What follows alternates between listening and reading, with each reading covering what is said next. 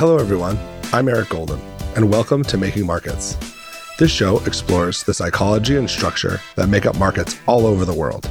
Each week, we speak to experts about a different market so you can see what actually happens when money changes hands. From mainstream stock and bond markets to esoteric niches like vineyards, antique art, and crypto, we explain the transactions that underpin our economy. Making Markets is part of the Colossus family of podcasts, and you can find all our podcasts, including edited transcripts, show notes, and other resources at joincolossus.com. Eric Golden is the CEO of Canopy Capital. All opinions expressed by Eric and podcast guests are solely their own opinions and do not necessarily reflect the views of Canopy Capital. This podcast is for informational purposes and should not be construed or relied on as investment, legal, or tax advice. Clients of Canopy Capital may maintain positions in the securities discussed in this podcast, including positions that are contrary to the opinions offered. My guest today is Howard Lindzon. It's impossible to summarize Howard's resume, but he's best known for founding StockTwits and as a private and public market investor. Speaking with Howard is like being at a stand up comedy show based on finance. If Larry David was a portfolio manager, he would be Howard Lindzon. We start with a hilarious story of his early career at CBS, then move to why he said no when Fred Wilson brought him the Twitter deal, his investing philosophy, the degen economy, and a lot more. Please enjoy this conversation with the one and only Howard Lindzon.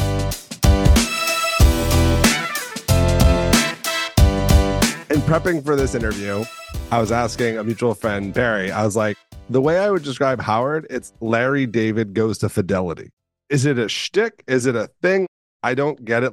Everything's accidental. You're doing this, you're doing that. I don't even know where to start, but is it a shtick? It's not. So here's a true story because it's almost like Larry David went to Fidelity. So, first of all, unemployable. So, if I'd somehow lied on my resume, because I went to ASU and the Fidelity's not hiring guys from ASU. So, if I got into Fidelity by day two, even before Slack, they would have fired me. They would have said, the fuck? Who's this guy who thinks he might be the next Larry David, even though we don't know who Larry David is? He doesn't know how to do spreadsheets. He has a bad attitude and he's dressed improperly. Get rid of him. But the true story that happened to me so I started the show Wall Strip on YouTube. CBS buys it.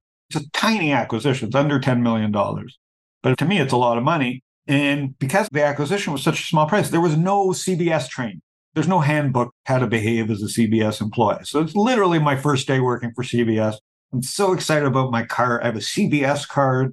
TechCrunch article comes out, and Aaron Task, who at the time was working at Yahoo Finance, Street.com before, yada, yada, calls me because let's go skating in Bryant Park. We'll talk about the acquisition. We'll put it on Yahoo Finance.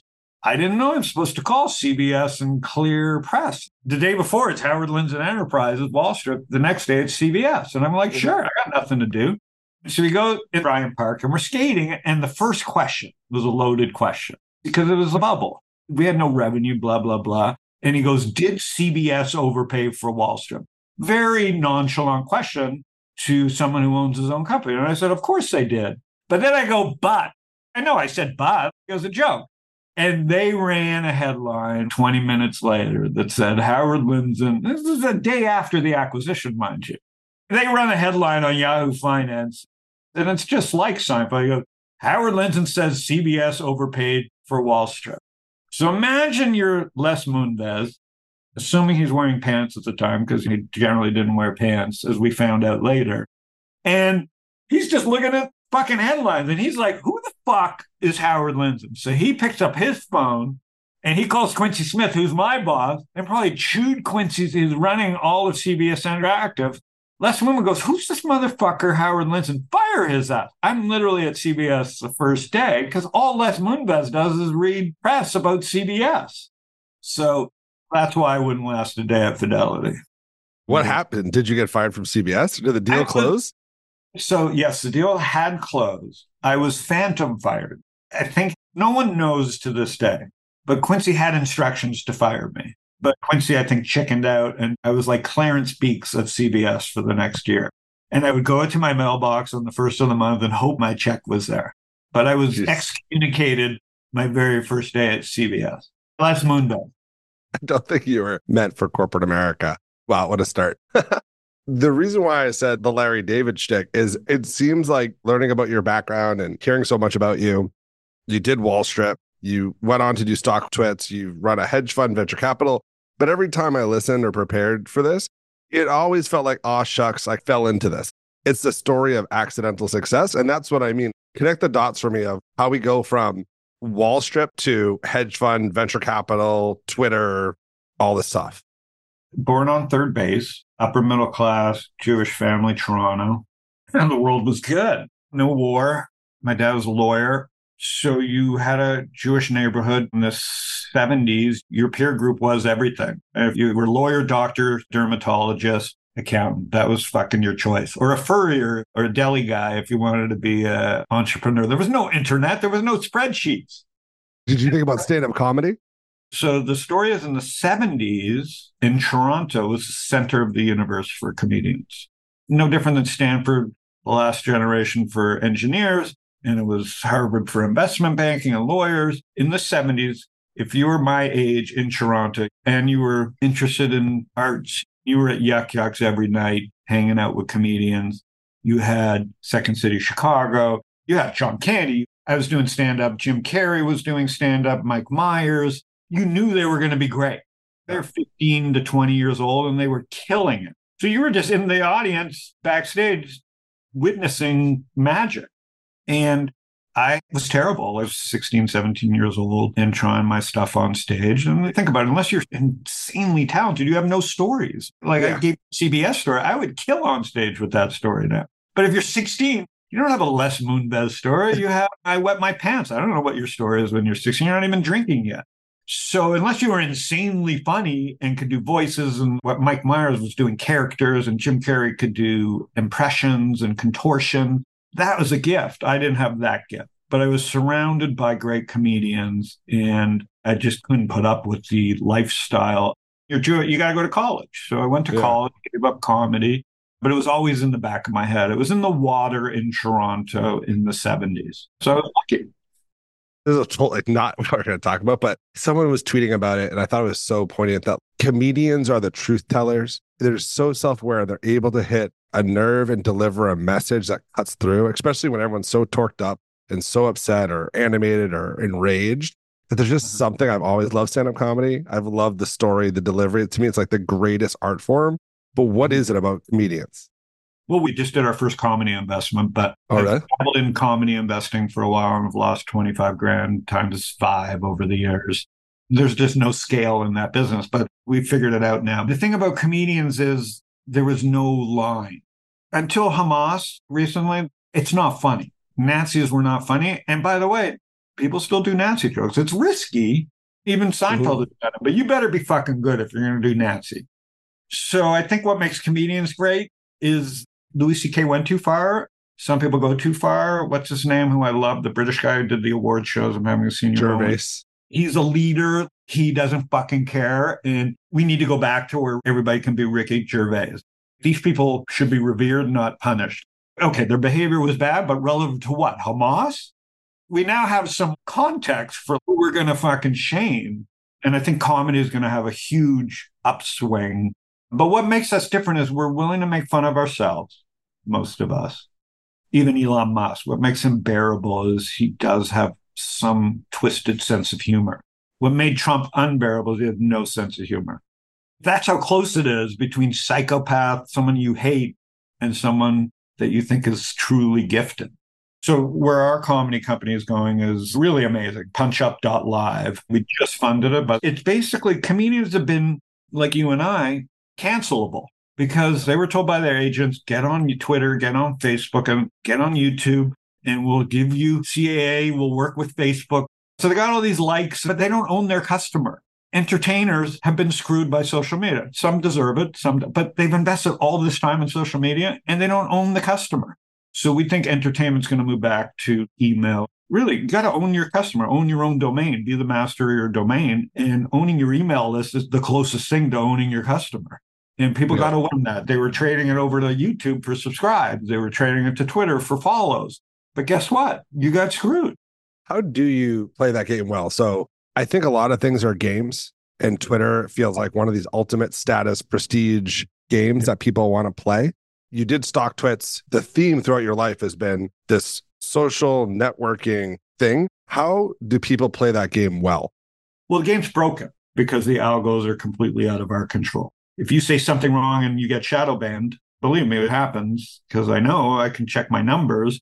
How do you fix it? Who do you call? It's a closed, really system. The game was won by Elon Musk and Donald Trump before him. So Twitter was great until the game got won. And now it's owned by someone who actually doesn't just own it, he won the game and he could win it fairly. He won it pretty fairly, and now he's not doing it fairly. But it's still the best product because it's got the most truth on it. It's also got the most hate and the most disgusting stuff. Not 4chan like, but for something presentable to the public, Twitter is by far the best product because if you search for the truth, you have the best chance of finding people that speak more truth than most. And I love that. It cuts so, right to that. Let's rewind before social got bad because there's a story about how you met Fred Wilson. And I want to rewind to the internet early days, which seemed to have such a big mark on your career. How do you get connected with someone of that level so early in your investing career? Well, it wasn't early. I was 40. I didn't participate really in the first internet because I was a hedge fund guy and it was like a DOS based world for hedge fund people. It was Windows. It was fucking dark out there. So I got lucky because there was an Apple store in Phoenix at the Biltmore, and it was one of the first Apple stores. And it was right across from my office. And I stumbled in there, and everybody was skeptical because Gateway Computer and all these stores had failed. And I stumbled in an Apple store, and I definitely wasn't going to buy a computer because I had to use Windows for being a hedge fund and all the software. But the iPod. And the minute I hit the wheel on an iPod, my world just changed. So I went down the rabbit hole, not through the internet, but through Apple's hardware. Hmm. So first internet was nothing to me because it was such a bubble. It happened and it was gone. And then you had 2001 to 2005, nothing. And then YouTube. And YouTube hit me directly between the eyes. I saw cat videos, but I knew it was going to be something. Finally, we could disrupt CNBC. And that was my whole thing. I hated CNBC. You have to have an arch nemesis to be successful. And my arch nemesis was who is that asshole on TV that's been wrong for three years and is telling me now about oil? So I was just that idiot hedge fund guy yelling at my TV for five years. And then YouTube comes out, and I had been on Fred Wilson's blog through a Google search for another company that I was interested in. And I just emailed Fred Wilson, who I was goofing around on his blog for a year asking questions. I said, Fred, I'm going to put CNBC on YouTube. I cold pitched him that. And that's how my internet career started with that pitch to Fred Wilson. And sometimes you get lucky. I was the right place, right time. Did I know that Fred Wilson had also backed the street.com? No. So I hadn't even done my research. That would be lucky. He was like, This is such a Larry David episode. So it is. And Fred was the first one that just got the whole joke. He goes, I never even cared that he was street.com. Turns out Fred at one point in the year 2000 was the CEO of the street.com after they that. everybody. Exactly. Because the stock was at 100. The market crashed. Union Square was a big investor. And for an hour, Blue Star Airlines, Fred Wilson was actually the CEO of fucking street.com. I didn't even know Wow. any. Yeah. And Cramer used to send him emails like I would at three in the morning about stocks. So Fred was really into the markets. And I just caught him at a moment where he had his same epiphany. Was, yeah, Howard, you're the right guy to do this. Before we get off that one, give me the street.com history. Because on whatever other episode, someone called you the godfather, that there was you and Jim Cramer, and then all these people came out of the same lineage of this FinTwit started there. What happened at the street.com that gave it such long history? Listen, Jim was the man. Before he became a caricature, he was mad genius. Was he a good investor? I've never met him really. I've only talked to him briefly. Don't know anything about him. But remember, as a hedge fund guy myself without a lot of money, the street.com was like a rocket. It was like, what? I don't have to pay two grand. It felt real to someone who went to ASU and had made some money in his first company and was starting a hedge fund and didn't have Bloomberg and didn't have all the things. It just felt like the internet. Whoa. Cramer was just banging out things and Todd Harrison, and they seemed legit. He was such a good writer, and I'm sure he still is. He had like Murderer's Row. Barry was writing for him and Andy Keth, like just, I forget some of the names, but Herb Greenberg and just anybody who was anybody who went through the street.com. So hmm. I was just a street.com fanboy. But then once he started going on CNBC, now you're melding the new world with the old world. And that's when I became anti Jim Cramer. I'm like, you're diluting everything that's pure about the internet. So it became like my arch nemesis because now I had to see him on TV and it just didn't feel scarce anymore. The alpha just felt gone. So I just was disillusioned with the whole thing. And then Yahoo Finance became our thing because a bunch of characters that didn't have real names. Even Dan Loeb was in the Yahoo Finance comments, Mr. Pink. Really? We were all using Yahoo. In 1999, you were on the Amazon stream of Yahoo Finance if you were a retail person talking about stocks in a 20 minute delay, thinking you were ahead of everybody. the world was very different not that long ago. So mm-hmm. that was the original. And Barry Ritholtz was one of the originals. And WordPress came along, and then Google Blogger got me hooked. I could write by myself and then WordPress and then Twitter. And it was just comedy meets form meets.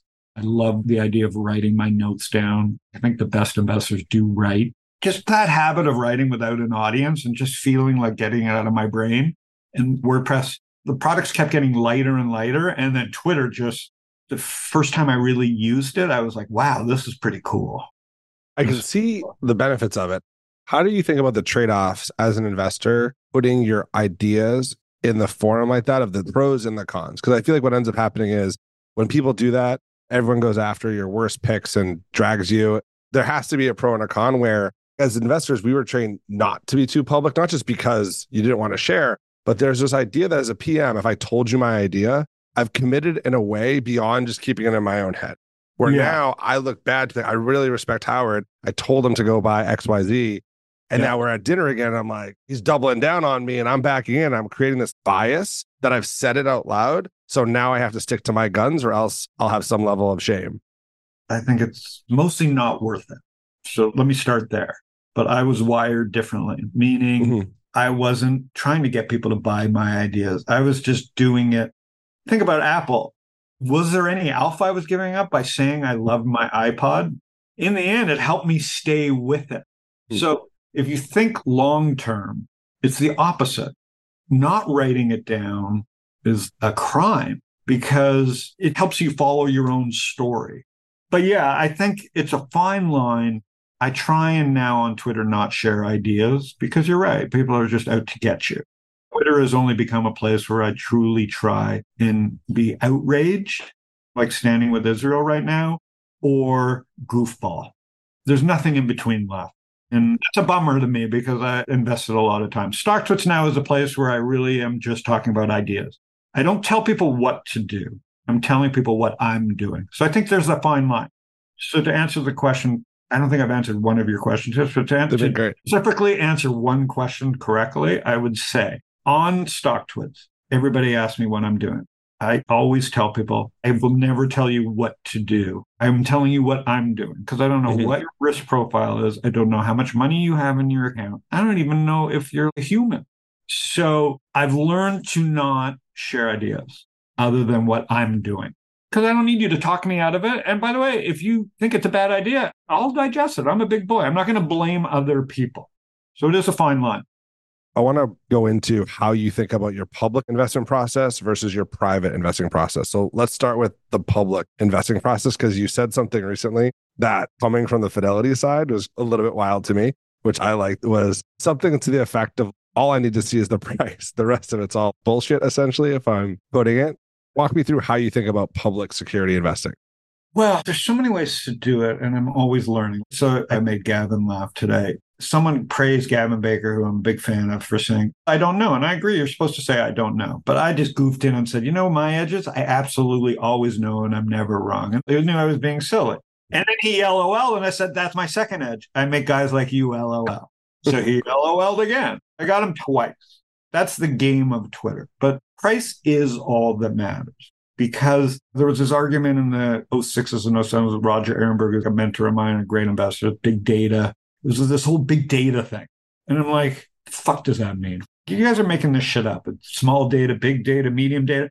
If you pull up Google and I pull up Google right now, we're going to probably see the exact same thing from 20 different sites.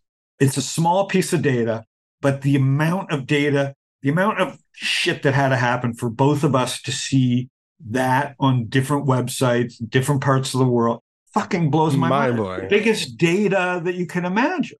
So I just assume that the price is the only thing that's somewhat telling the truth, especially if it's not delayed, which is why Twitter was such an epiphany to me versus Yahoo Finance, which was 20 minutes delayed. So if we all have the same thing at the same time, and I assume the market's rigged, which it is, how could you not assume that the market's rigged? The first thing is assume the market's rigged. The second thing is if the market's rigged, the only thing that's not rigged is assuming we're all looking at the same price as the price. And then if you zoom far enough out and look at enough patterns, you can see things. Now, can I tell you what's going to happen tomorrow? Absolutely not. And I don't trust people that say that. But if you can tell me what's going to happen over two years, probably a better chance, especially if you use the product or the company. If you understand the company, and understand the catalyst, understand the environment, and if you show me 50 charts I could probably figure out what industry that company's in. And then if you show me a bunch of charts from the same industry, and I could probably pick out which company is which because you can tell based on the rate of ascent how well a company's doing and the growth of a company and the catalyst. So I do think price is really all you need. That does not mean the fundamental analysis is the most important thing because that's where edge comes in. How is the market rigged? Well, you worked at Fidelity and I worked fucking on Yahoo Finance. I had no edge. The market's rigged just there. Just the fact that retail people thought they could win. Just the fact that me and Dan Loeb on the Amazon thing and Phil Pearlman and Barry Ritholtz was like, hmm. And like hedge funds had already made their trade 20 minutes ago. That's not that long ago. How is it not rigged? It had a chance to be less rigged with Twitter, but it actually made it more rigged. Elon Musk can move the markets. What was this right. thing said Tesla 420? The 420. How did he get away with that? We went from 20 minutes delayed to him actually forgetting if he did it or not or if he had intent. He fucking did that. And that was the idea of when I saw Twitter and I called Fred Wilson. I said, Fred, get Jack and Ev on the phone. I have Yahoo, twitter.finance.com is going to rule the world.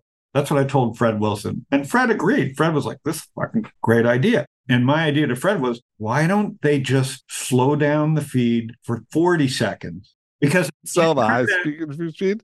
Well, I'm just saying, remember, 1999 was 20 minutes delayed. Twitter was real time.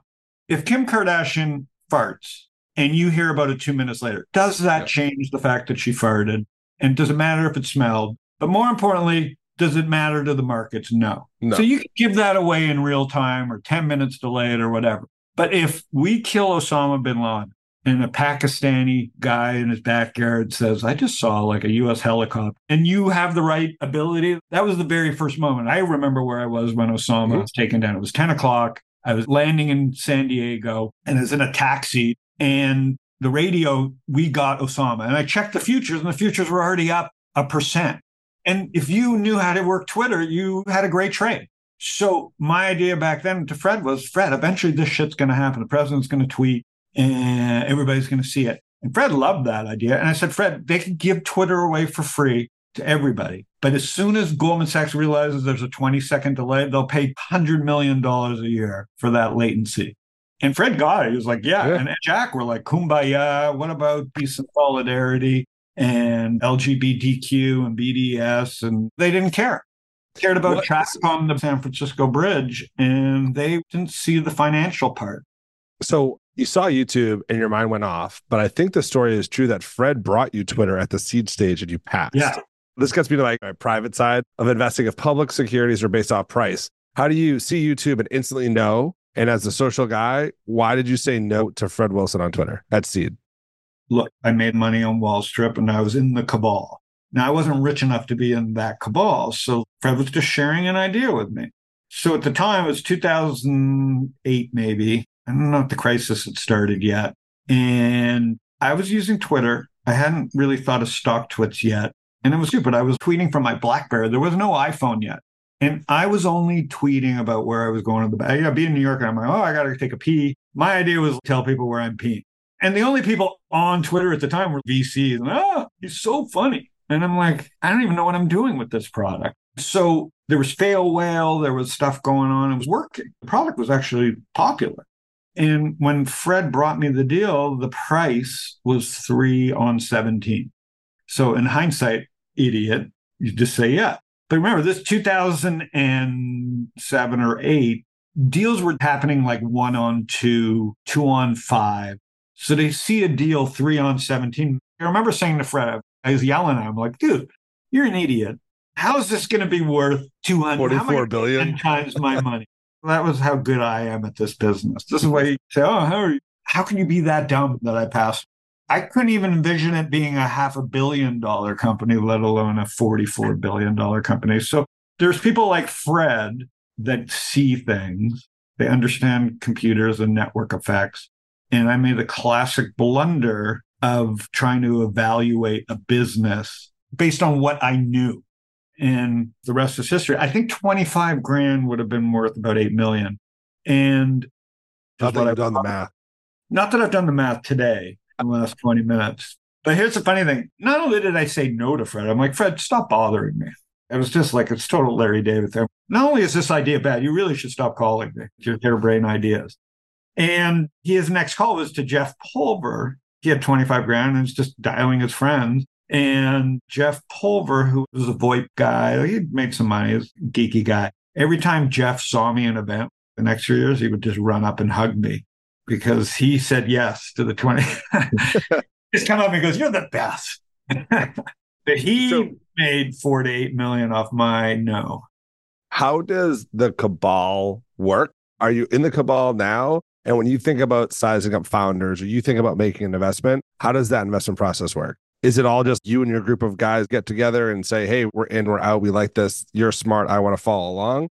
I think there's no rule. The markets change. We are at the size where we don't like social signal. Product has to ring true to me. I have to be the user. My mistake with Twitter is I was the user and I could foresee it, but I didn't understand how to price things. This is the very early beginnings of network mm-hmm. effect. I'll give myself a break there. That thing was priced disproportionately to the world. And by the way, that's how cheap it was. Three on 17 three years ago, you were riding your bike and you'd called somebody and said, I got an idea to fart on the internet. And I'm going to hire two engineers. And you were raising five on 25.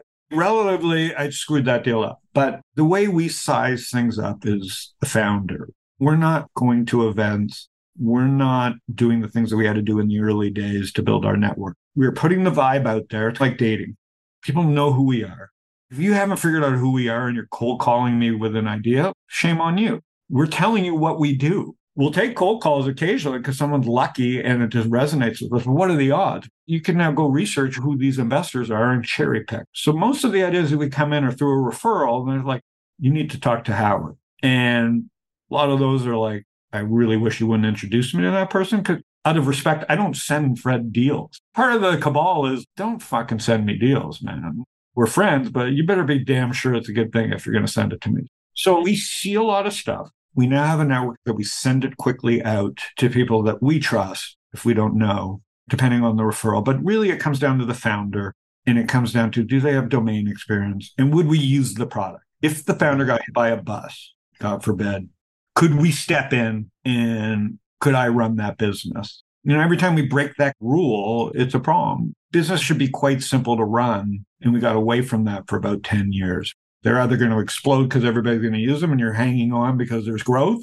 And that was just a fantasy land that we lived in as network effects. Now we're getting back to the idea of it's going to be hard to get a customer. So it's always changing depending on the market. So it's generally founder. We love domain experience because if you don't know what the problem is, what are you solving for?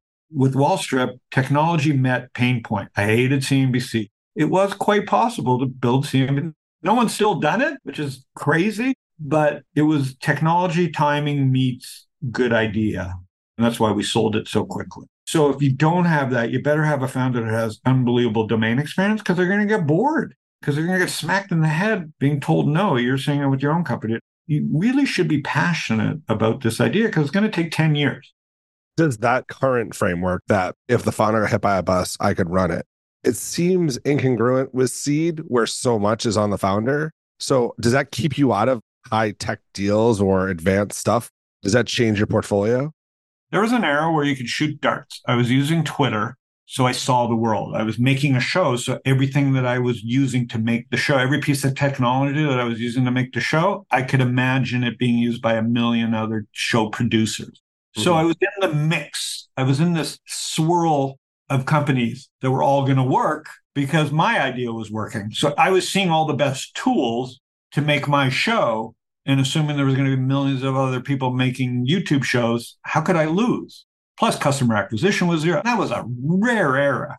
2007 mm-hmm. to 2012 was just rare. AWS, mobile phone, smartphone, Twitter, LinkedIn, Facebook. They didn't know how to price their inventory. You could just spam your way to customer acquisition. No one cared. Now right. you try and get one customer from Twitter and you're like shadow banned. So that faucet is dried up, but you really have to build something great. And if I'm not the user, how can I give a founder great feedback? So we went through this loop where because prices were going up, people got sloppy and they were just 50 grand here. We're all guilty of it, but they weren't doing the work. Everybody was relying on someone else to be the guy that would step in. And that fails, whether it's SoftBank or AngelList, rolling funds. It's great ideas, but markets aren't that easy. And so we finally hit a point where it's like, guys, wake up. First of all, business does matter. Second of all, customer acquisition is not as easy as it was in 2008 when everything was free. And it's competitive as hell out there. And the world is shrinking because the idea of going to China in your third year, like Uber and Airbnb or whatever did, that era is over. That was a fantasy. The companies were thinking about going to China. That was supposed to be year 10. We got a lot of bad habits to get out of the system. So the one habit that matters is who is the founder? Why does he want to do this? can you spend time with them to make sure that they understand this? And that's hard. There was a three, four year period between 2018 and 2022. It was like speed dating. There was so much money. If you asked a question, you were out. Can I see your cap table? Why? Okay. So silly. What uh, if away from the regime changes are interesting of when yeah. the money is risk on versus risk off? I'm interested to know when you like a deal, but the founder doesn't resonate with you. I'm not calling out people, but what is it that you're like, I don't want to do this, even though everything sounds great, you've walked away from things? Here's the thing it's fun to talk about the winners. We just went through an era where almost everything worked, and now we're in an era where almost nothing will work. So that's hard. I think where we make the mistake, and we're making mistakes majority of the time because it's a power law business where a Robin Hood makes up for a million mistakes, or some of our winners are such big winners so, in a world where the math is the math and math always rules, whether it's big data or small data, the math has to work. So, in a world where math matters and history and prices matter and returns, just math, IRR, DPI, all the things that truly matter, price does matter. Me passing on Twitter at 17 made sense to Fred. He doesn't make fun of me. He goes, Howard, you understood why you weren't passing. It was eight times higher than what seed prices were at that time. And I mentally modeled, I don't understand this.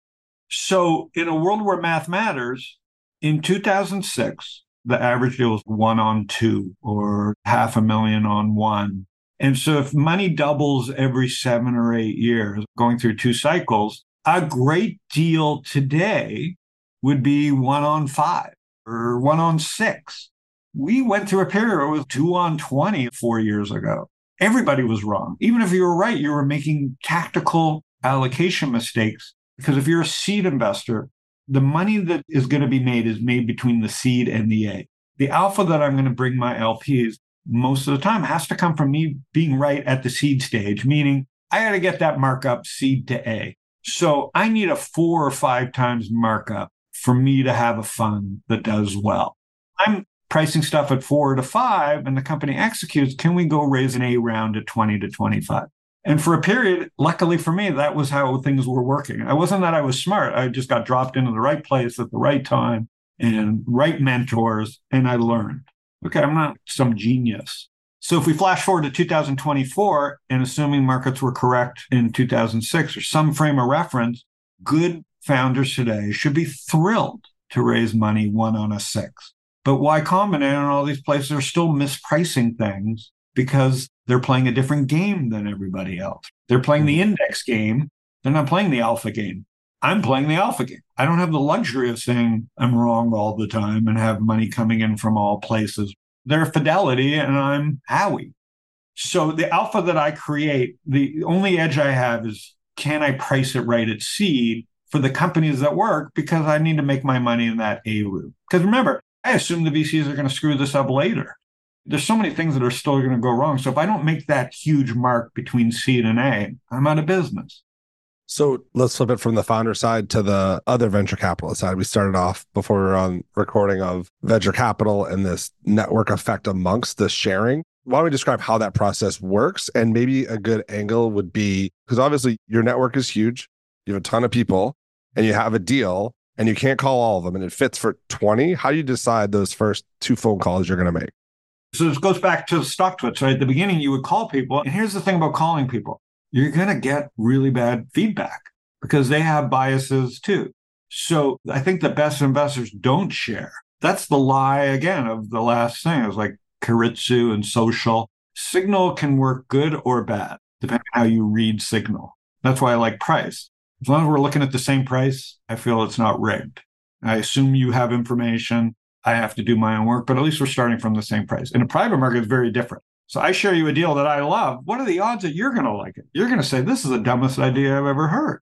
So in that world where I'm going to get talked out of the deal, I'd rather just do the work, write the check. And if there's truly someone that I think fits, offer the term for 25K. But yeah, guys, you can't invest with us, but I think you might love this. And if you do, you can write a small check with us. The way Fred was offering me 25K.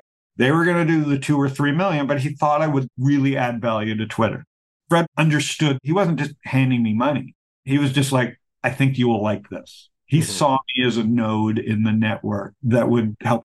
So I don't want to put other people in, same as me saying, I love this stock. I don't want to put people in that hmm. position to make them feel guilty. I'd rather write the check and live and die by that. That's what people pay me for finally at the size of the last 10 years where we can just write our check and we'll be embarrassed if we're wrong. It's my fault. We take blame.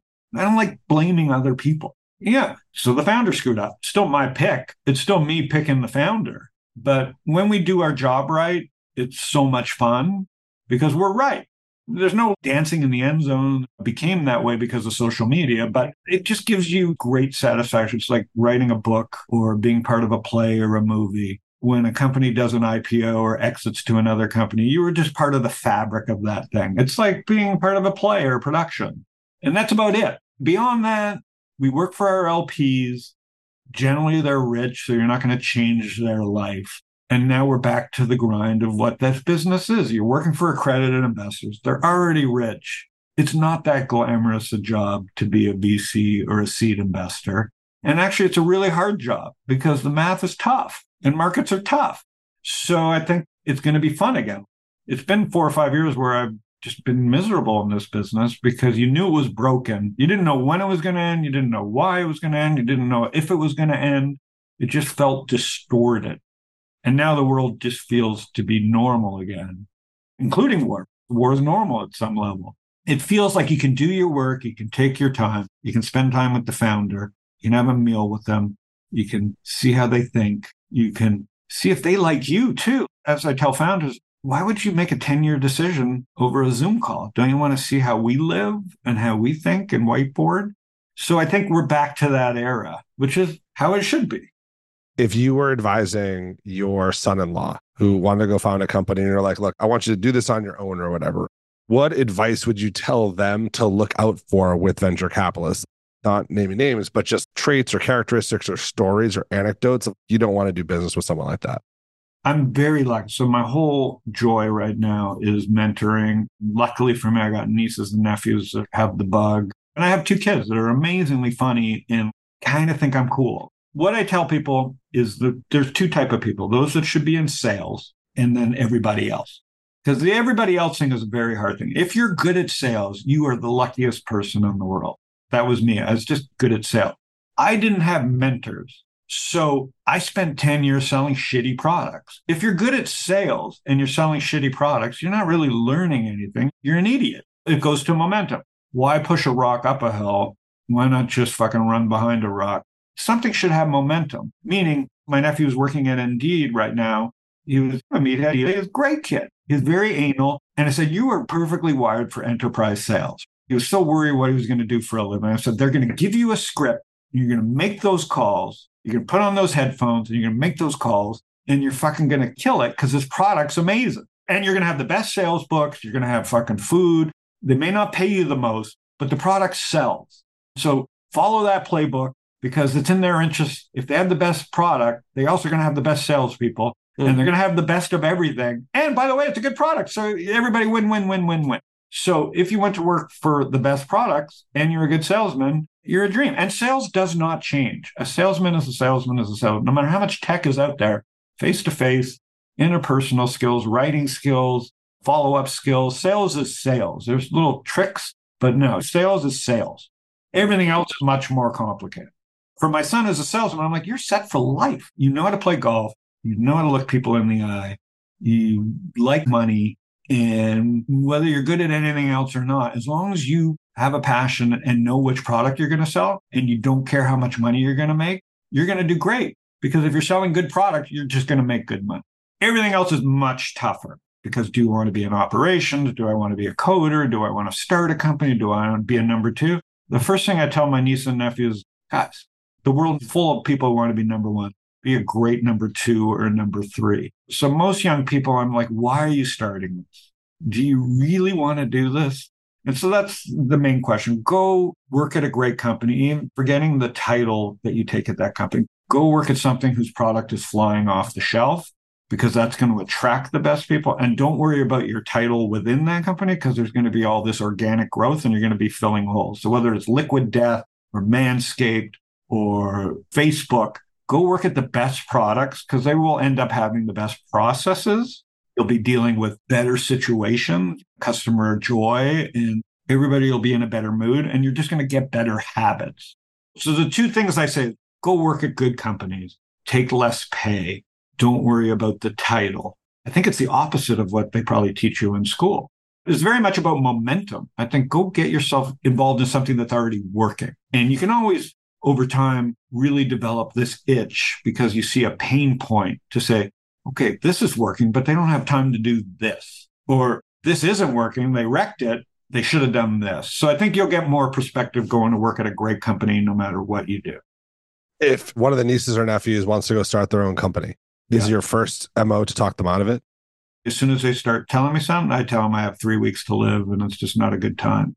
No, I mean, I haven't been pitched by my family yet. Thank God. They're just at that age in the mid 20s and late 20s. I haven't had to lie to them. COVID was a good thing because I was like, I can't come. I have COVID. Now people know I don't have COVID, so I have to go to things. But I think I dread the 25K, 50K checks. But I'm also not dreading my kids wanting to start something I don't know how I feel yet about a family, niece and nephew coming to me. I think I'll just write the check, but I also will give them advice. If your family's not willing to write a check, that's not a good sign. Your friends and family do matter for writing these checks. People should believe in you.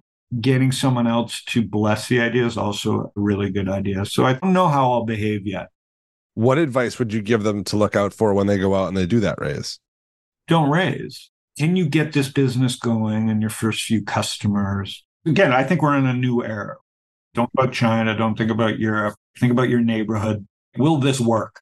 And if it will work, guess what? If you don't want to build a billion dollar company, you're probably not going to have competition. So there's no rush.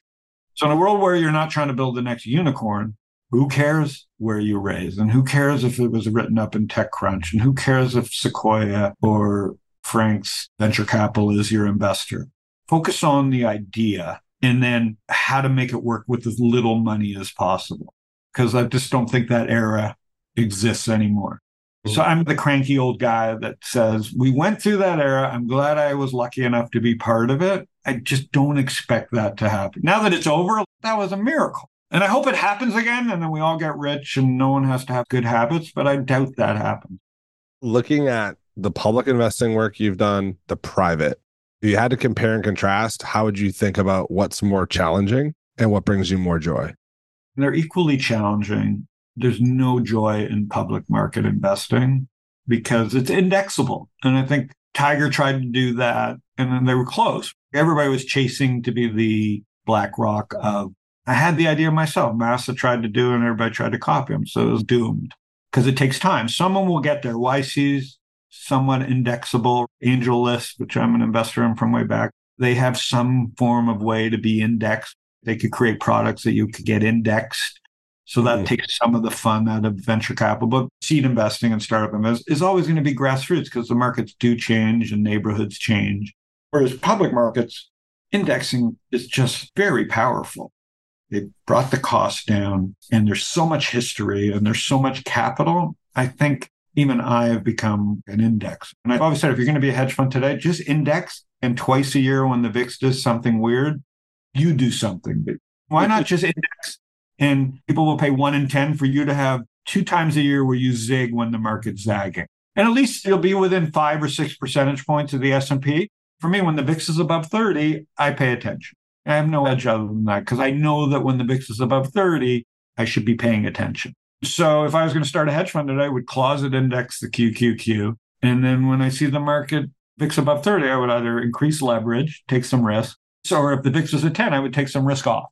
I think indexing works. I think direct indexing is going to be a massive trend. It already is. It was something for the rich. Now it's something that's going to get gamed and there's all kinds of algorithms. Prices will come down to trading. We invested in this Frec.com, which is Robinhood direct indexing. So it makes it available to everybody. So I think direct indexing in the public markets just makes mathematical sense. So I feel that if you want to be in the market, indexing works. If you want to be a seed investor, there's some skill to be had if you work within your means and you raise the proper amount of money and you follow the proper discipline and you have enough skill, I think there's alpha there. I think in between doesn't interest me. I like both ends of the market. I'm starting to believe that if you're in the public market, pick your allocation and direct index yep. and you fart around around the edges with a few stocks. But if you're in the seed investment market where I get my joy, it's all about the hunt and it's all about putting the movie together and the packaging together and seeing it happen because it is so fleeting. So I do like it. The hard part about the VC investing was when SoftBank got into it, it took the joy out of it. Just slapping down $300 million and saying, we anoint you the category winner took the fun out of the business because it turned what was an art form into a binary choice.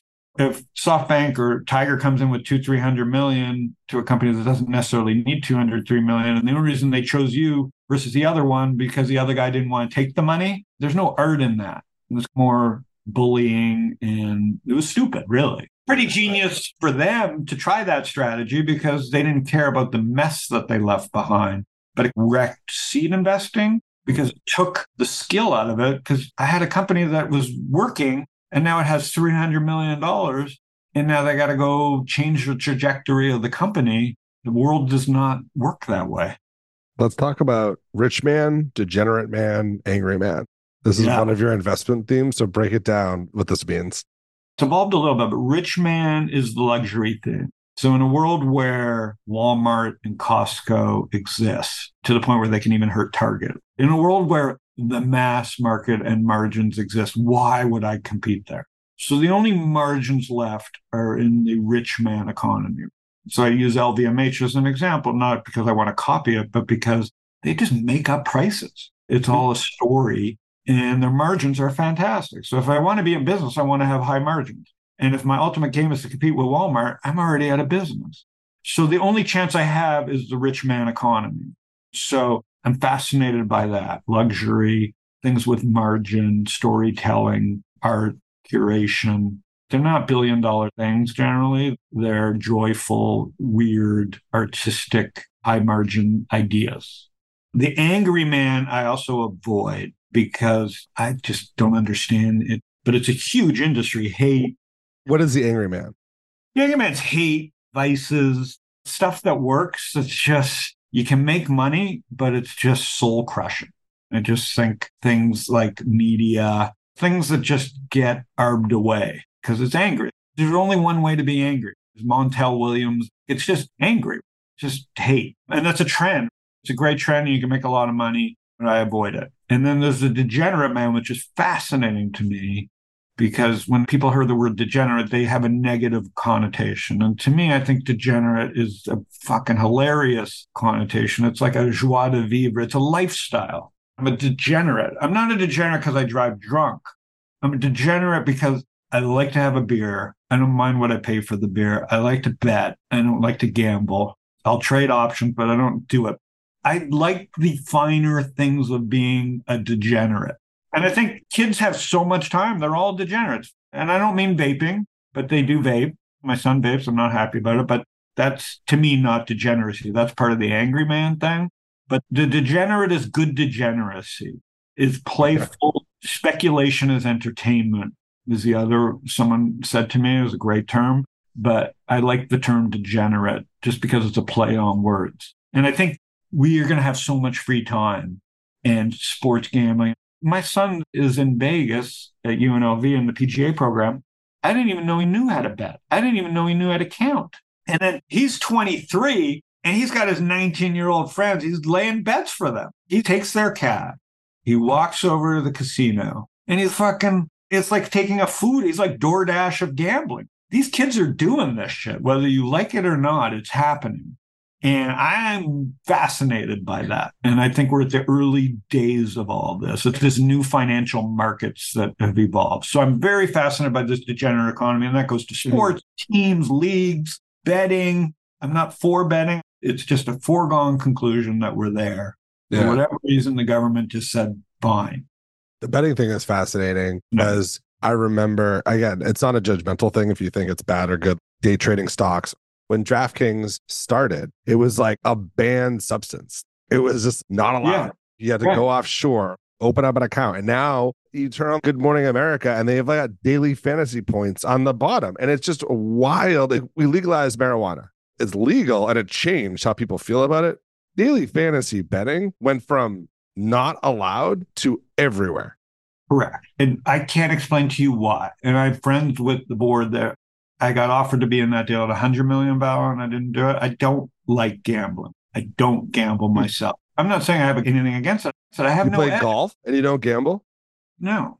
I'd rather hmm. cheat and then not have to worry about it. Because then if I gamble, then I couldn't cheat and I wouldn't enjoy the game. I don't keep score. So I just would prefer not to cheat. So I don't like to put myself in positions. So gambling to me is rigged.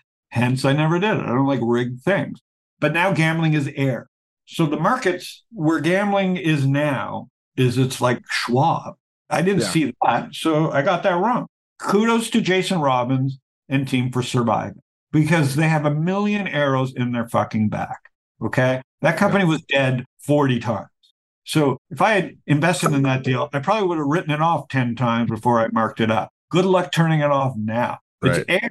They're the poster child for my degenerate economy index. I'm long DraftKings. I don't know the value. It's a poster child for this generation. They'd have to really fuck it up for this not to work, which they can do. Anything can Anyone can. But if you, they're the poster child for this generation, good or bad. A lot of good will come out of it because of data. These kids, it's data. These right. kids are working with data and they'll be cheating and whatever. And I said, the game is rigged but the price is the price and people will learn how to work within these parameters. Will you invest in crypto and will you invest in gambling? The angry stuff no but the crypto yes because crypto to me made no sense to me because i'm not a user. Luckily for me venmo visa wells fargo as flawed as they are are magical meaning they spend their whole lives trying to figure out who their customer is. It's rigged, but it's rigged in my favor. And the fees I can live with. So crypto never made sense to me. Bitcoin, the person who mentioned it to me first, I trust him. So I luckily got the bug from someone who understood the white paper and he understood supply demand. And he goes, Harry, this is just unbelievable. It's flawless. And it's pinned on the top of his Twitter handle, Yoni, at 11 cents. It's still there. I bought it. Hasn't sold it. So if you get lucky, it's like a Fred Wilson moment. I was in Israel and trying to invest in eToro, and he's like, Howard, you should take this money and buy Bitcoin. I'm like, what the fuck? I'm trying to give you money.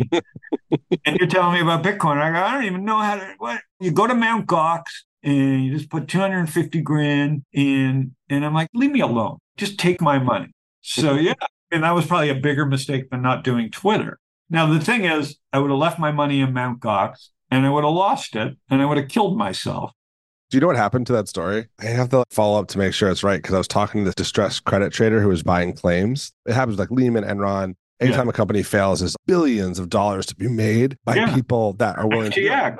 But I think what happened with the Bitcoin was the Japanese court, I had no idea, but this is crazy. They bought those claims at pennies on the dollar. And normally, when you have a claim against a court, you're owed dollars. So if I lent money to your golf course and you file for bankruptcy and I'm the only creditor, I come in and I go, okay, you owe me 10 million. We're selling the golf carts, we're selling the lights, we're selling the pads, we're selling the clubs. And if whatever I get after all that sales cash is mine. Now, if for some reason I sell all that stuff and I have 11 million, I get my 10 million. Everyone else gets what's left over. That's normally how a distressed bankruptcy works.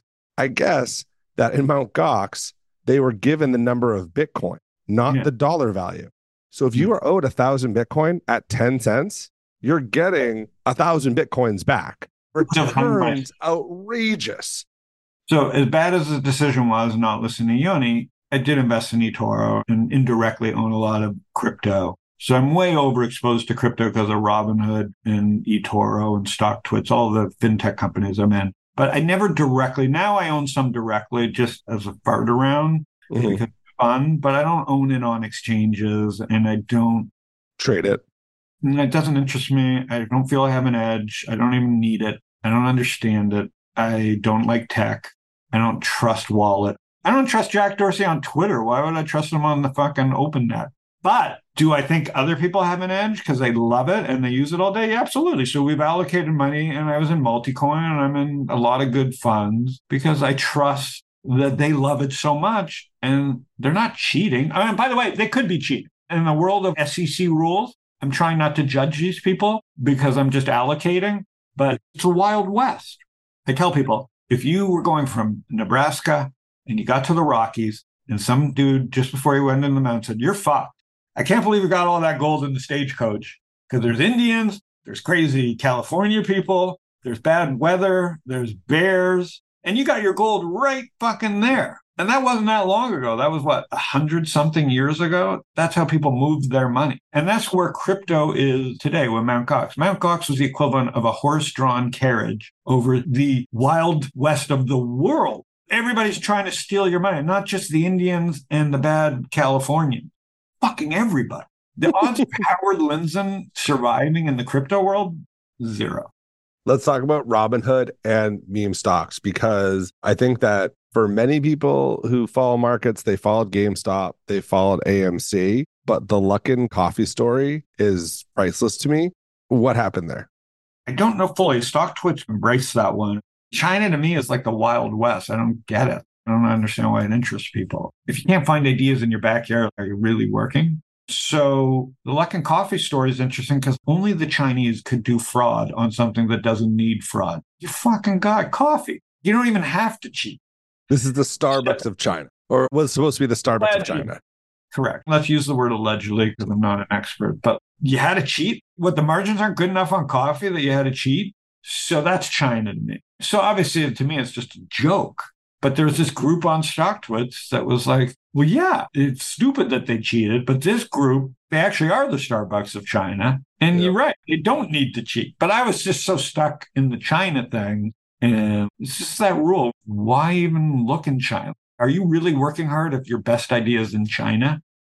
And that's my beat. But that's how great markets are. Just when you think that you expect everybody, that's when there's opportunity. So I'm always fascinated by people that just get stuff right and then have conviction and then realize there is no incentive to cheat. And maybe they are going to have 5,000 stores in China and they'll print money. And the stock's gone from a buck to 30 bucks during a bear market. It was oh, wild. Pretty cool. It's pretty yeah. cool. The markets are always there to teach you a lesson. And I think that's why the degenerate economy interests me because who's to say who's smart? I ended up selling my company to CBS. I ended up getting money from Fred Wilson and the best investors. I ended up starting a pretty cool company. We live in a world where no matter where you start out, you can make it for the most part. Obviously, I started with good education a pretty good neighborhood, but no coding skills. There was no internet. So I'm saying there's always a reason to say you can't, but there's really tremendous opportunity. And I say that obviously with the jaded, I've been lucky. But for my kids, I have to tell them don't get too far ahead of your skis. There's so much opportunity. Live within your means.